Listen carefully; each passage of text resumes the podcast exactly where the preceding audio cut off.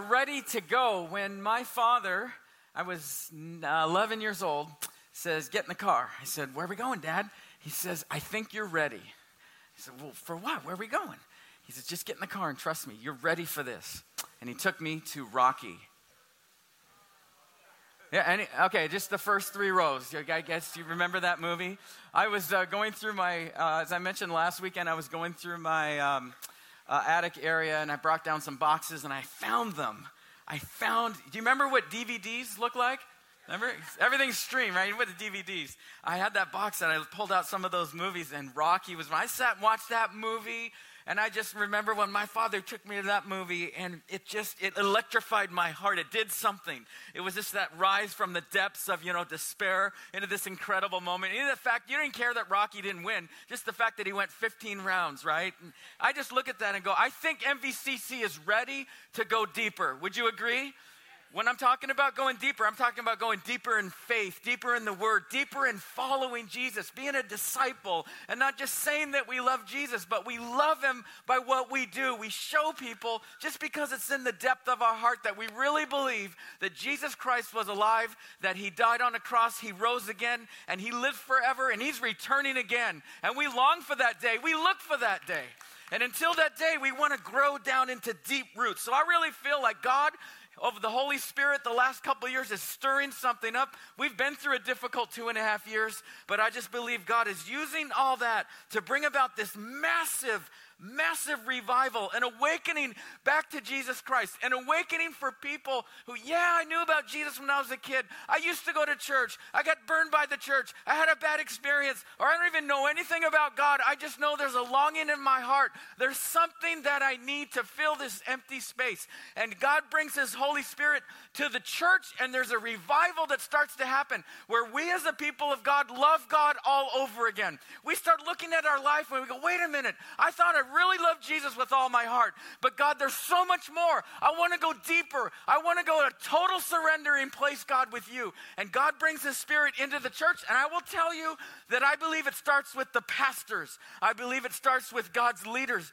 We need to humble ourselves. We need to get together and pray and seek the heart of God together, cross denominational lines Baptist, Methodist, Presbyterian, Calvary Chapel, Saddleback Church, Calvary uh, community churches. Pastors getting together and saying, let's get on our knees and do what great, great, great, great, great, great grandpa did. Let's try praying. National Day of Prayer is next Thursday. This coming Thursday is National Day of Prayer. It's one day that the President of the United States, way back about 40, 50 years ago, the president determined there was going to be one day we we're going to pray. President Reagan put it into Congress. It was written down. It is May 5th, Thursday. So here's what I want you to do take out your phone right now. Please. Y'all got your phone. I know you have your phones. And if you don't, you can take out the little card in front of you and just use that as a note take. Please take out your phone. Please just put in your calendar Thursday, May 5th, 6 p.m. National Day of Prayer. Now, here's a really cool thing is that this, the city, um, particularly our mayor, is a strong believer in Jesus Christ. And I just so grateful for her because she's so bold about her faith and she stands up for what is right and they have given us favor, the city, to use the soccer field, a public soccer field on the corner of uh, La Paz and Marguerite. It's the Norman P. Murray Center. If you drive in and you see the soccer field behind there, they've given us the use of the soccer field for one hour just to have an open prayer meeting. So, look, here's how I feel about this Christians should be the one to fill that place. I mean, if we don't if we don't use what's offered to us, it may be taken away one day. And if the government says you can pray, who should be the most the, the biggest gathering of people praying to the one God. We're not going to pray to any other God but Jesus Christ. Now, everybody's welcome, but this is a meeting for Jesus Christ. Here's what we're praying for. We are absolutely praying and convinced that God wants, how many believe God wants to make a huge breakthrough in this area for God? I, am not interested in having church services, feeling good about ourselves, have our Holy Spirit on. Wow, I really got my worship. Now I'll just go about my life and just having a Sunday morning experience. I want a 24 7 God experience. And I want everybody in our city to know look, I realize how it is, we're going to get into this familiar story, and maybe some of you, of the parable of the soils. Not everyone is going to accept Jesus, but I want everybody to have an opportunity to accept Jesus Christ. And God is the only one that can work in the heart. So we got to see breakthrough spiritually, emotionally, physically. We want to see God do some amazing things. And I just believe there's no other, there's no plan B. Jesus says, My house, my people, should be a house of prayer for all nations. That's everybody, baby. Everybody get together and we're going to pray. So I've invited all the pastors within our city of Bible believing churches. I'm just hoping and praying and trusting that today they're going to say, hey, look, we don't want you to, you know, if you have it in your schedule, can you come to a prayer meeting over there in La Paz and Marguerite? No, we're going. We're all going. Come on, we can all give one hour. Amen? So we're going to be there. We're expecting God to do something, and He may break through the heavens and do something in that hour, or He may not. But we trust Him. We trust Him for His timing and what He's going to bring. I so much want you just to join with me and believe that God can bring a revival, man. Before I go to heaven, I want to see a revival here. I want to see an awakening. I want to see thousands of people not just come to church, but come to Jesus and grow deep roots down in their heart where they're living for Jesus until He comes a second time. All right, let's all, we can just go home now. No. Open your Bibles to Luke 8. We're good. I don't either. I'm not done yet. Luke chapter 8, we're just making our way verse by verse through this incredible gospel, this incredible story of Jesus' three year, I'm going to say, mission with these men that he handpicked out of the world that had absolutely no second look from society. And Jesus changed them. He motivated them. He changed their hearts into a force that changed human history. We wouldn't be here today if the 11 disciples, Judas was one that really fell away, 11 disciples weren't passionately pursuing and falling in love with Jesus and doing everything that Jesus asked, him to do, asked them to do. And even along the roadside, they fell away. They had their moments. They had their moments of disbelief. They had their moments where they fell back into sin. But God raises us up. He picks picks us up. And all he's looking for is the heart. God is looking for availability. He's not looking for everyone who has all the gifts. He's looking for someone. He's looking for one heart, one person that says, God, just use me. I'm not much. I didn't come from anything, God, but you can do anything with me, and I believe that. So here I am, Lord, use me. Now, we've seen people accept the Lord. We've seen people come in and out of churches for the last, you know, decade. I'll tell you what, one of the saddest things for us that get to, and I say get to, it is a privilege to serve Jesus. We don't do this because it's a job. We don't do this for financial gain or anything, because we are called to it. We feel this pull, this drawing, this, this is something, God, you created me to do. And, and part of that is to help equip you to see the joy of serving Jesus full on wherever God has placed you in society. And I just, I just want to return to this place this place of Capernaum. We've been here before. I want you to smell the crisp, cool air in the morning. I want you to hear the noises, the sounds down at the fishing docks of the fishermen that were grabbing their best catch of the day. I want you to see the crowds of people that are swarming, as we're going to read here, from town to town. People are coming from everywhere, and they're coming for one reason to see this God man to see that this might be the Messiah that we heard great, great, great grandparents tell us about through the old days when we went to Passover and we sat under the stars at night and they would tell us stories about Abraham and David and Moses. And one day the Messiah would come to save his people. This could be the guy. This could actually be him. But I also have heard that he can do miracles. He can change the water into wine. He, he can open blinded eyes. He can make the lame walk again. He can give great insight where, where no one has any insight of God at all. And He opens up the heavens and enables us to see the truth. There is absolute, there is truth. And Jesus is it. Aren't you so glad that it came in the form of a person? God didn't give us a formula. He didn't just give us five steps. He gave us the person of Jesus Christ so that we can follow him. So, right here, we're just going to take a quick look here. I always want to do a little bit of background look in our teaching because I want to, I, I, I want to experience the Bible. I don't want to just read it like a textbook. And this is what it, what it would have looked like back in, in Jesus' day, obviously, a farming community. I want you to see in Capernaum, these little towns and villages. They say there was maybe two to three hundred people that lived in these little towns scattered around the Sea of Galilee. And I want you to notice up here the hills, because beyond these hills was these vast, incredible farmland that went for miles. When my wife said, um, I think we should take a family vacation, this is a couple years after we got married, I, let's go to Hawaii. No, let's go to Nebraska. Nebraska? What's in Nebraska?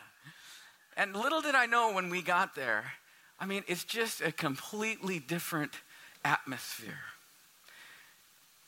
The farmland for miles, and you can just see some of the rolling hills, most of it's flat land. My wife grew up on a, in a little town called Kimball, Nebraska, and her uncle had a farm, and she was a little girl. She worked on that farm, she experienced all that stuff. And there's just something about the farming community that just hard work, you know, Americana, community, all those things that we kind of in our, oh, my wife says all the time, you're just a city boy.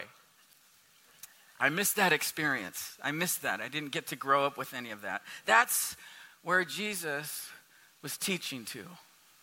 So we're all going to be farmers. We're all going to go back to the community. We're going to go back to the Midwest. We're going to climb into these pages and see the crowds that are everywhere. Now, when Jesus taught, he was the master teacher. And one of the reasons I think people just flock to him to hear his teaching is because he taught with insight. That's what we're talking today unbelievable insight. And the reason that Jesus brought such plain truth and such clarity, he used what's called word pictures or parables parable, most of you know, is just a earthly story with a heavenly meaning. I look at them as windows. They are windows to look through so that I can see truth.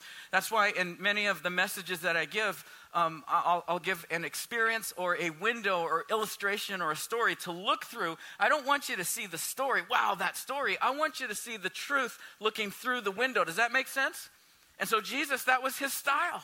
In fact, in the Old Testament, God used that style. Just to take a quick detour here, do you remember when King David got in a mess?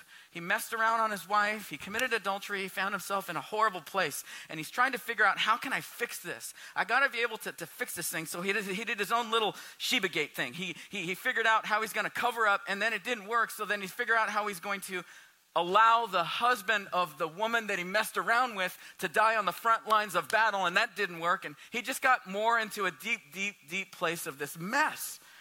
And so, out of God's love and patience and forgiveness, he never gave up on David. The king of Israel did this horrible thing. He's in a mess. And so, God brings a man named Nathan. And Nathan didn't come by and say, David, what the heck do you think you were doing? Can, I can't believe the dude that you're, you're, you've fallen into the depths of, you, this, is, this is far more than, than, than what you experienced. David, there was a guy came into the sheepfold and he ransacked and he stole a bunch of sheep from the local sheep herder. What do you think should happen to that man? Well, that man should be punished. He should be. And he went on and on. David, you're the man. See, what happens in a parable is David finally came to a place. Oh, I'm convicted about my sin. I'm convicted of my wrongdoing. And David repented. He gave his life back to God, and God can use anything. Nothing is wasted. God can use anything. That's the most encouraging thing about Jesus is he loves us without limits. He never ever turns his back on us even when there's moments that we turn our back on him. Amen. So with that farming community in the, the Sea of Galilee and Capernaum, lots of activity, lots of movement, let's climb in to the story that Jesus t- tells in Luke chapter 8, we're going to start just in verse 4. So one day, Jesus told a story, a parable, in the form of a parable to a large crowd that had gathered from many towns just to hear him. And so a farmer went out to plant his seed. And as he scattered it across his field, some seed fell on a footpath where it was stepped on and the birds ate it. Another seed fell among rocks. It began to grow, but the plant soon withered and died, wilted and died in lack of, for lack of moisture. And other seed fell among the thorns that grew up with it, choked out the tender plants. And still other seed fell on fertile, fertile soil. The seed grew, produced a crop that was a hundred times as much had been planted. And when he had said this, he called out, Anyone with ears to hear should listen and understand. That's, that's a word for the church today. Amen? We want to hear the word of God. We want to understand. We want insight. God, what are you saying to me? And his disciples asked him, What does this parable mean? Now, we're going to get to this, but I just want you to see the scene. There are crowds, hundreds, some commentators, maybe even thousands of people now. Jesus has finished the story. He takes his disciples kind of off to the side and he has a sidebar with him. And then this is what he, he replied You are permitted to understand the secrets of the kingdom of God, but I use parables to teach others so that the scriptures might be fulfilled. When they look, they won't really see. When they hear, they won't understand. Now, this, I got to just stop here for a second because it seems a little confusing. Did you? I hope you're a little confused. You should be. Jesus, what do you mean? You didn't want people to understand? You didn't want it to be clear? Here's the context. For years, Israel had had the word of God, prophets that tell them that the Messiah is coming. Some of them would not receive Jesus as the Messiah. They would not believe that he was the one that came from heaven to save not only Israel, but the entire world. And so, because of their stubborn, hard heart, Jesus says, I'm telling stories, but they're not going to get it because they refuse to believe. Does that make sense? It's not, it's, Jesus is not saying, Well, I don't want them to believe. It's just because of the condition of their heart. They won't believe, and I can't force. God will not force anybody to do His will. He invites us, He woos us, He brings by His Holy Spirit this, this, this, this invitation to come, listen, and follow and obey. Does that make sense? Okay, this is the meaning then of the parable. He's got his 12 men right there. The seed is God's word. The seeds that fell on the footpath represent those who hear the message only to have the devil come and take it away from their hearts and prevent them from believing and being saved. The seeds on the rocky soil represent those who hear the message, receive it with joy, but since they don't have deep roots, they believe for a while and then they fall away when they face temptation. And the seeds that fell among the thorns represent those who hear the message, but all too quickly the message is crowded, choked out by the cares and riches and pleasures of life. And so they never grow into maturity. And the seeds that fell on the good soil, here we go. We want good soil, right? That's where we all want to be represent honest, good, God hearted people who hear God's word, cling to it, and patiently produced a huge harvest. No one lights a lamp, then covers it with a bowl, hides it under a bed. A lamp is placed on a stand where its light can be seen by all who enter the house. For all that is secret will eventually be brought out into the open, and everything that is concealed will be brought to light and made known to all. So pay attention how you hear.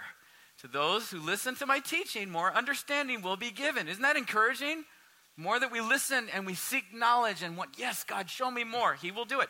But for those who are not listening, even what they think they understand will be taken away from them.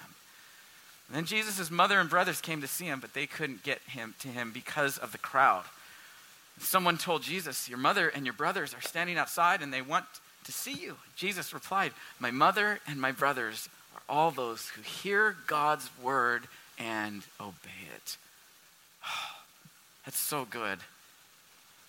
It's so good. Thank you, Jesus, for your word. Holy Spirit, give us insight. God, we pray for more than just insight. Move us to action. Move us to change. God, challenge us. I, I, I don't want us just to hear, but I want us to be challenged to do something, God. Pray that our ears, our eyes are open now. In Jesus' name, amen. The seed is the word of God. Throws the seed out, the sower. And of course, the soil is now representative of the heart. And Jesus went through real clear here. The footpath is that we call this the stubborn heart. And the stubborn heart is that those seeds that fall on the hard ground, the hard soil, there's no root, can't take any depth, and the devil comes and he steals it away. I remember when I was sitting in a youth ministry class years ago, and the youth pastor that came in to do a one day class, he talked about he was doing this big youth rally. And after the youth rally, he had six, 700 kids and their high school kids. After he gave the word, he just gave it everything he could. As soon as those kids went out, and they were responsive, the students were very responsive of what God was doing. Some received Christ, some had said, I'm recommitting my life to Jesus Christ. And as soon as those students leave that led that auditorium out the back doors, he literally saw a vision that God gave him of the devil was standing right above those doorways and taking the word out of the kids' hearts. That is the enemy that we have. Our children are, are, are susceptible to what the enemy wants to do. And so, what he's saying is, we don't want any of that seed to fall on the footpath, that stubborn heart, where there's no conviction, there's, there's no repentance of sin. You know what scares me the most about churches in America today? Some churches, we're not preaching conviction. We, we got to change. We, we need change. We've all sinned. We've all fallen short of the glory of God, but there's something about, we don't want to just feel good about God. We, God, change my heart. Show me where I need to change. Conviction and deep repentance is where we need to be because that's where the depth comes. Amen? Number two is this the rocky places. The rocky places are those places of the shallow heart. The shallow heart of there's no real depth to that heart. The crevices don't run deep. There's no place for roots. People can get excited, they can get emotional. Oh man, we just love the anointing. We love the church, we love the music, we love the facilities. Incredible children's ministry. Our kids are so happy here, and we just we just love it. And as soon as there's trouble, we're gone. It's all built on emotion. It's built on an experience rather than the deep conviction of, I'm not leaving Jesus Christ, whether it's a good sermon today or a bad sermon or the music was off or the lights didn't work or the parking attendant didn't show up. I'm not leaving because the, deep, the depth of the roots that I have are deep down in here. All right, number three is this the thorny, strangled heart. This is the saddest one to me the pleasures, the comforts of world. Ah, you know what? You know, we made a commitment to the Lord last year. We went to Harvest Crusade, gave our lives to Jesus. But you know, it, it's a, such a wonderful day. We're gonna we're just gonna go to the beach today. We're gonna hang. You know, I got so much work to do in the garage. I got to finish this project. I didn't finish my work. I'm so stacked up with work. We're just and we slowly start to drift away because we bought the fifty thousand dollar boat it's not wrong to have a boat, but when the boat becomes my idol, and now all of a sudden worship and community and growing deep in my faith with Jesus, with other believers, now takes secondary, that's exactly what he's talking about. These thorny moments, they come into our life, and the pleasures and comforts of the world become our God. We must be people that are willing to say, God, I'll put aside the entire thing of, of, the world, God, so that I can just focus on you. It's not wrong to have nice things. It's not wrong to have pleasures in life, but those things are never going to take precedence over my love for Jesus Christ. Never, never. And the last one is what we all want. I hope that every heart is unified. I hope that everyone, I hope there's so much unity in this room about, yes, you know what, Mike, I want that good soil. And we're calling this the submissive heart. This is, this is the humble heart. This, this is not, again, anyone who has it all together, because truth be told, none of us do. This is what I call the God hearted people. David was a man who was after God's own heart. David didn't make every wise choice, but his heart was there. God is looking for the heart. He's looking for soil that can run deep. He's looking for a place that he can plant deep down roots. And what are the purpose of those roots growing down deep? So that we can produce a harvest. What is the harvest that he's talking about? Well, in the context of the whole New Testament, it's love, joy, peace, patience, kindness, goodness. The qualities of Jesus Christ are growing in our life. Not only are the qualities of Jesus growing there, and it just organically starts to happen. you know what? Over the past couple years, we've been praying for that one husband and wife. They live in our condo complex. And we've been praying for them. We've been seeing the struggles that they have. We've reached out and got to know them.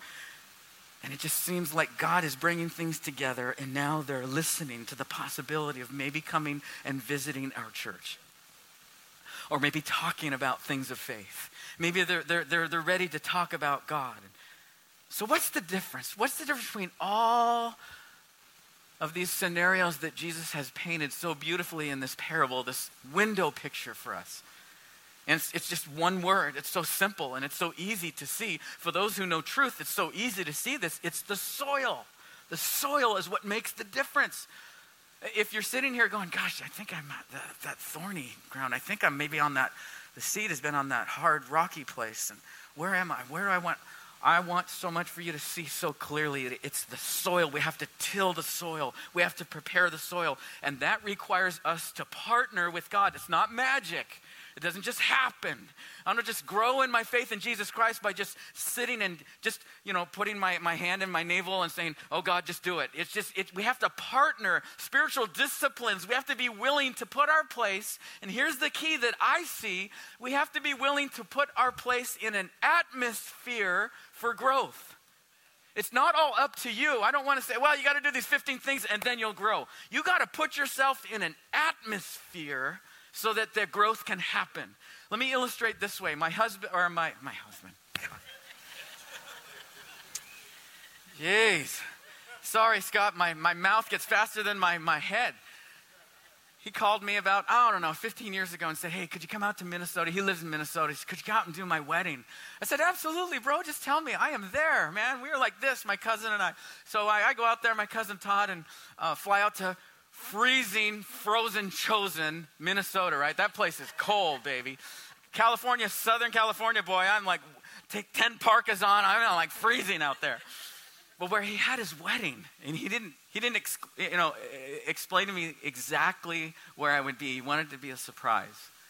So I drive up there. This is before Uber and all that stuff. I drive up there with the rental car, and I see this huge. It was probably twice the size of this auditorium it was a huge greenhouse. It was beautiful.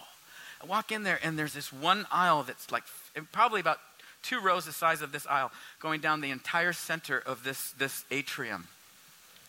There are plants and trees in Minnesota, tropical plants. And of course, you know, I, I love Hawaii, so I just, I am just looking around.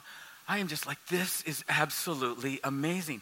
So peaceful, so quiet, so serene. But the plants and the trees there, the growth, it was just absolutely amazing. So after the wedding, I noticed the caretaker there that was taking care of this amazing place. I just, as most of the people were exiting out on their way to the reception, I just said, hey, How do you get things growing like this? I want my backyard to look like this. What do you do? He says, Well, it's not easy. We have to make sure that there's the right amount of sunlight, but to make sure that the oxygen is at the right level. And we make sure that there is enough fertilizer and water. And with all of those components, growth happens. I was like, wow. That, that is a word picture for me. God spoke to me in that, in that wedding moment. God spoke to my heart, my mind about how that's how the spiritual life is. We put ourselves in a place where God can set the atmosphere and then growth starts to happen. So it's not all up to you. You got to do these 15 things. And if you don't do these 15 things, you're not going to make it. And you, you better sign up now. You better do all, uh, all that external religious pressure. I don't need all that. I got enough pressure from the world. I got enough pressure from the devil knocking on my door every single day. I don't need pressure inside. There's pressure outside, right? So, question Am I going to put myself in the right atmosphere so that the soil can be tilled in my heart and be a part of that really good God centered soil? That's really the question this morning. I think that's how Jesus was teaching this. It was so simple. Am I willing to do that? Now, the passion here that we have, you know, if you're part of our family, our passion is Matthew 28 18 to 20. Go and make disciples of all nations, baptizing them in the name of the Father, Son, Holy Spirit, and teaching them to obey everything I have commanded you. That, that is our passion. That is the directive. That is Jesus' last command to us before he went back into heaven. So it's pretty clear. We are simply here to bring people to Jesus Christ and make disciples who then make disciples. So, question is that's easy to put on a sidebar. That's easy to put up on a website. Anybody can put nice slogans and vision statements and all that stuff. But here's the question Are we really going to do it? Are we really going to dig down deep and do what Jesus called us to do? And why would we do that? Because we love Jesus. It's not because, well, I should, I have to, I ought to, it's the right thing to do. We love Jesus with all our hearts. Why? Because He first loved us and He saved us. So, Lord, I'm all in. I am just all in with you, God. And I still believe that God uses his people. He uses a, th- a, place called the church, the community of people, so that we can grow up in our faith, so that we can fight the devil, so we can bring the greatest news message, the greatest message known to mankind. It, is so we can bring the cross to somebody's life. It's so that relationships can heal. It's so that we can have deep, deep family friendships within the church that, that, that, that, that are there for eternity. All those wonderful blessings are why? Because God loved us so and He blessed us, and now I just want to, God, love you back. And so I'm willing, God, I am willing now. I want every single one. If you're a Christ follower, I want you to, in your mind, your heart, I am willing, God, to allow that soil to be tilled in my heart. So, question how do I do that? Very simple. We help bring people to Jesus Christ, to the kingdom of God. In this little illustration here, I just wanted you to see we're talking about the depth of those roots. So, bringing people to know God, that's our first entry place into helping people to know God. If you're here today and think, gosh, I'm kind of far away from God, I want to get back to God, but I'm not quite sure how to do that, it's so simple. You can give your life to Jesus Christ in a moment. He made it that easy for us. For those who call upon the name of the Lord, you will be saved. And we want everybody to know God. So, everything we do at MVCC, number one, is because time is short. We want everybody to know God personally. Amen? Second is, if we're really going to grow down deep, we've got to place ourselves in this atmosphere where I want to be around like minded people who want people to know God. I love hearing some of you go, Oh, I worked with this person, I invited them to the church, and they loved our church. The people were so cool. They loved the music. The grounds were so nice. Preaching was eh, but I, they loved the church. They're going to come back. And maybe, maybe they're going to accept Jesus Christ into their heart. Those are the stories, right, that we love. And like minded people, we're all together in that. We're unified in that. But what happens after they go, you know what? I think when Pastor Mike gave that invitation, I need to give my life to Jesus Christ. And your friend accepts Jesus Christ right where they're at. Or maybe after the services, something touched them. The Holy Spirit moved on them and tears streaming down their face, and they realize that their life isn't what it ought to be. I need God. And they tell you, I want to accept Christ into my life, and they do that. Next step is we want them to be in an atmosphere where they feel like it's family. Family you trust, family you believe in. Is family always perfect? Do family make mistakes? Do family get sideways? Yeah, but they're family. You stick with them, right? Life group. This is a place where we really dig down and we grow. And that really, it doesn't mean we just come to a Wednesday night thing and we've kind of punched our time card. We're talking about getting in relationship with other people. Now, I know for some of us that's scary. I don't like people, people bug me. I don't, I don't want to be around people. I just want to do my Christian life. I get it. I get it. There are some days, don't talk to me, don't touch me, I don't want to see anybody, just want to pull the blinds down and just love Jesus with all my heart. But you can't do that all the time. You got to be forceful about putting yourself in that atmosphere. I'm going. I'm tired of Scott always bugging me about, come on, you guys got to get in life group. Guys got to get in a group. Why? It's not because we just want to fill some quota. We want you to grow. We want you to find the joy of joining together with others and seeing what God can do.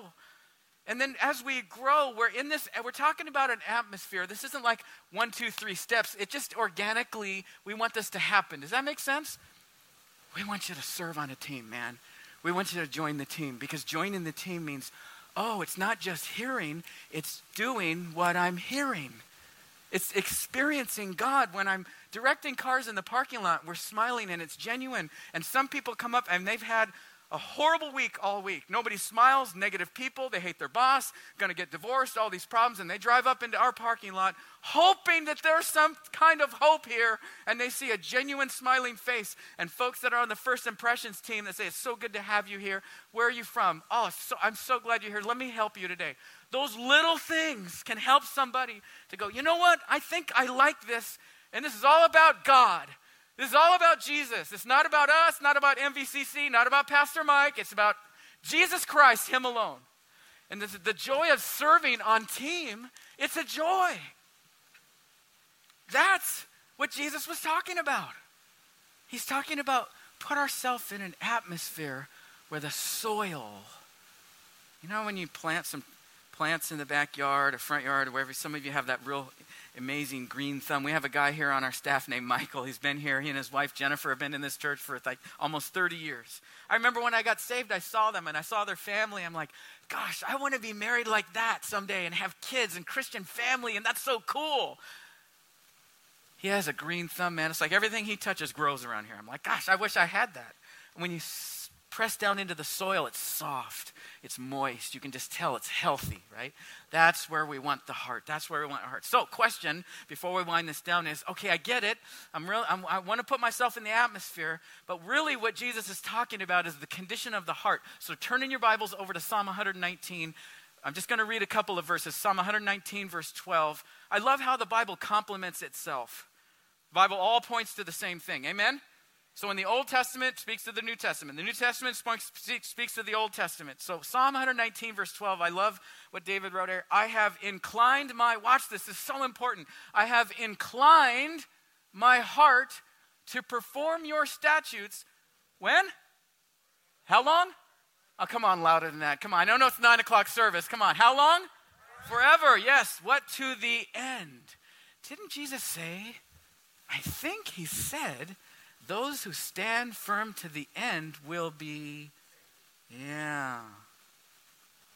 I don't think he was saying, like, if we falter, we're not going to be saved in heaven. I think there was some context there of the destruction of Jerusalem and all that. But the principle is God wants us to stand firm. He wants us to grow down those roots. So, what is it? I have inclined my heart. When your heart, come on, when those of you that are married, when you got married, I just I just performed a wedding yesterday. It was so cool. Is this, you know, there everyone's just, this is the best you're ever gonna look. This is the this is everybody's happy, spent all this money, they're standing right there. You know, I really want to say that. I didn't say that, but I want to say, you know, this is the best you're ever gonna look. I want to say this should be like a Verizon contract. You cannot get out of this thing. I have never, ever stood before anyone officiating a wedding and not sure that their heart was inclined to that other person. That's where Jesus wants us to be. He wants our heart. And when I've inclined my heart, God says, now, now I can bring about the growth that I want to see in your life. I just want to put this up here. This is just for free. If you want to write this down, it might be helpful for you. Uh, not that one. Uh, your habits, your habits, that one, we'll get that up in there in a second. Your habits create the condition of your heart. I'm going to let that just simmer for a second. Your habits create the condition of your heart. Have you heard? Follow your heart. Oh, jeez. Well, that's not biblical. My heart can lead me down a wrong path. My heart can lead me down a road of sin. My heart can lead me down the road of destruction and pain and heartache. But if my heart is inclined to the word, now I'm in the atmosphere that God wants me to be in. Now, one more verse, and then we'll wind this down. Verse 13 out of Psalm 119. The double minded, the double minded uh, not sure. Living two lives. Uh, rocky soil, good soil. I'm kind of halfway. I'm not. Re- the double minded I despise. But watch this. But your law, your word, I love. Now, what I'm saying is this. How do we do this? Come on, very practical. You got to hate something in your life. Okay? I know you're not supposed to hate. The Bible says don't hate. I'm talking about hating people. I'm talking about you got to hate things, certain things in your life that bring you away from that soft soil. It might be a negative person. It might be in a relationship that you're in right now, and you know it's ungodly, you know it's not of God, and there are things going on in that relationship that are so off of God, and God is saying, You got to tell Bobby, take a hike but I just love Bobby. He's just the best ever. We just feel so good on him. We just, blah, Bobby will hurt your spiritual life. He will cause that, that soil to harden. You, you got to do what you got to do to hate. That bag of Doritos that's sitting on my lap, the nacho cheese, I hate Doritos. I love them, but I hate them. Do you get it? because of what they do to my waistline, my cholesterol. I love Doritos, but I hate it. You got to hate sin so badly that you're willing to say, God, I'm willing to forego this. I'm willing to, to, to let this drop by the wayside because I want soil development. I want my heart to be inclined with you, God. So it's not just it's not just all about loving God and just making right choices. It's it's willing to say, I hate this stuff that I used to do, and why do I keep going back to it? I got to cut this thing off. That's why community is so important. That's why that second tier here of life group is good because loving people help people. And we get in community, we're helping one another grow. Do you remember a place in the Gospels where um, this, this little girl, sad, sad, she had di- died, passed away. And people came running to Jesus down in the streets. Jesus, you can help us. Jesus took, remember Peter, James, and John and went up to the tower where she was. Her body was there. And everyone was like, Who is this? Jesus says, She's not dead. She's just fallen asleep. The Bible says everybody laughed at him. You remember that? What did Jesus do? The next thing he did, he cleared the room. Right? Peter, James, and John, you stay here. I need everybody out of the room. I don't know exactly why he did that, but I got to believe where there's unbelief and, and opposition and negativity, that's not good. Because that sows seeds where it can be a detriment to the good soil. And of course, Jesus raises up this little girl from the dead. Sometimes we got to move to a different place. Eh, a few weeks ago, I had lunch with a guy he doesn't go to our church, but he was just talking about his place where he worked and hated this person and this person and this person and this person couldn't do it right. And my boss is always on me, just negative, negative, negative. And in my spirit, because he wasn't a Christian yet, so I can't be like telling him what to do. I just was, man, how sad this is. But what, I, what happened to me is after I left that meeting, I was like, I feel down.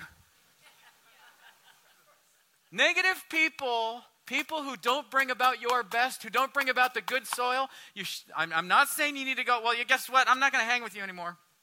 You're out of my life, baby. But we slowly start to distance and pray for that person. What I'm saying is this you got to make some tough decisions. You got to make some hard decisions. Who are you going to follow? Where are you going to go? Are you going to let the soil be moist in your heart? The thing I found out this week Henry Ford had a dream of building this gas powered car, this gas powered engine. And everybody around him, I did not know this, thought it was a bad idea. Negative, this will never happen. What are you talking about? Gas powered automobile. He almost quit. Henry Ford almost quit. Thomas Edison visited him, came and looked about his dream on these drawings on this piece of paper that he had. He heard about the dream that, that, that Henry Ford had, and Thomas Edison introduced Henry Ford as this is the guy that's going to build the very first gas, gas powered car. Because he sowed into his heart, Henry Ford didn't quit. We wouldn't have automobiles if it wasn't for Henry Ford.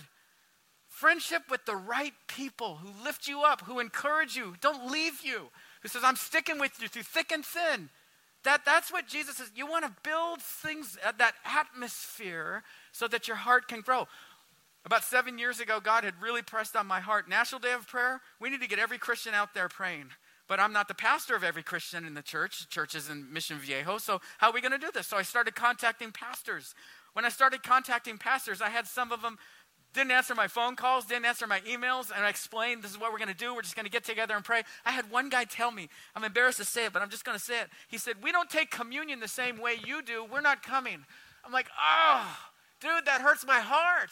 I had some pastors write nasty notes, laugh at me, say, What are you, what are you doing? This won't work. The city won't let you keep doing this. What are you, what are you having a worship choir for of all these churches? It's dumb. Not everybody said that, but I experienced some opposition. If I would have listened to all that, right? I'm, just, I'm not, I'm, there's nothing special about me here. I'm just saying we all live in the same world. We all have the same kind of circumstances, just different atmospheres. If you give up and say, nah, I don't think so, you're missing an opportunity for God to dig down deep into that good soil and till the soil so that you can keep growing and stand firm to the end of the kingdom. Last thing, and then we're done. Oh my gosh, Acts chapter 3, I love this. Peter and John. Peter and John, just on the heels of the resurrection, they're with Jesus for 40 last days, sitting on the beach with Jesus, eating meals, looking into his eyes, remembering the past experiences of all these miracles and healings and how Jesus called them to follow him, change their hearts. I mean, they are just basking in the glow of that. And the only thing that they, their only response is not just to hear the words, but to do them. So they're walking by the city gate outside of Jerusalem and they see the same beggar every single day. Everybody knows him. Everybody knows the same guy who begs.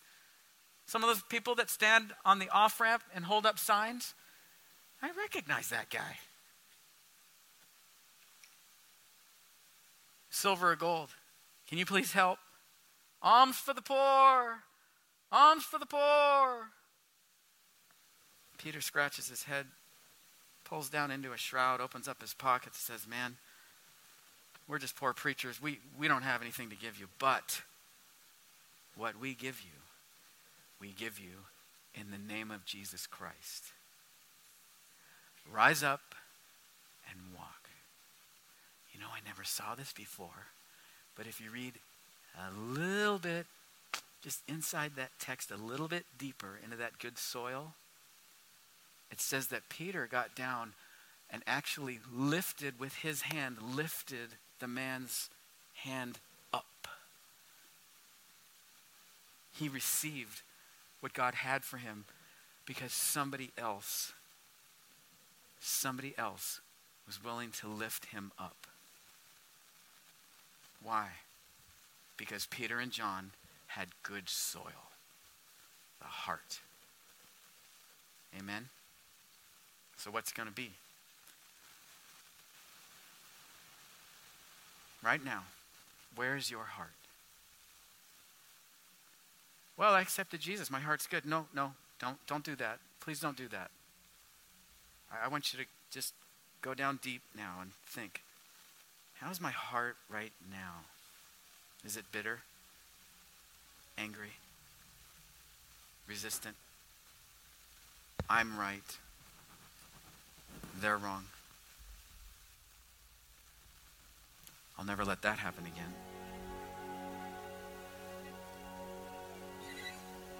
Not only for the sake of our heart, but for the sake of others around us who need Jesus. So, God, I just ask in this quiet moment of communion, as we remember your greatest act, that you would lay down your life, God, for every single one of us. Retill, God, the soil of our heart. Whatever you need to do, Lord, to bring that softness, humility, that submissive heart. Oh God, I pray that you will bless us now in this very moment. God, whatever we need to hate and push aside, give us the courage, God, to do that. In Jesus' name. Amen. I just want to give you a few quiet moments. Back in front of you, there's some juice and some wafer there for you, just to do what Jesus told us to do, to remember Him. So music's going to play for a few moments, and we just want you to think about the cross, think about Jesus, all that He's done for you. Thank you so much for joining us at Mission Viejo Christian Church. Just know that we always have live services here every Sunday at 9 and 11 a.m. We'd love to have you here, and we'll see you next time.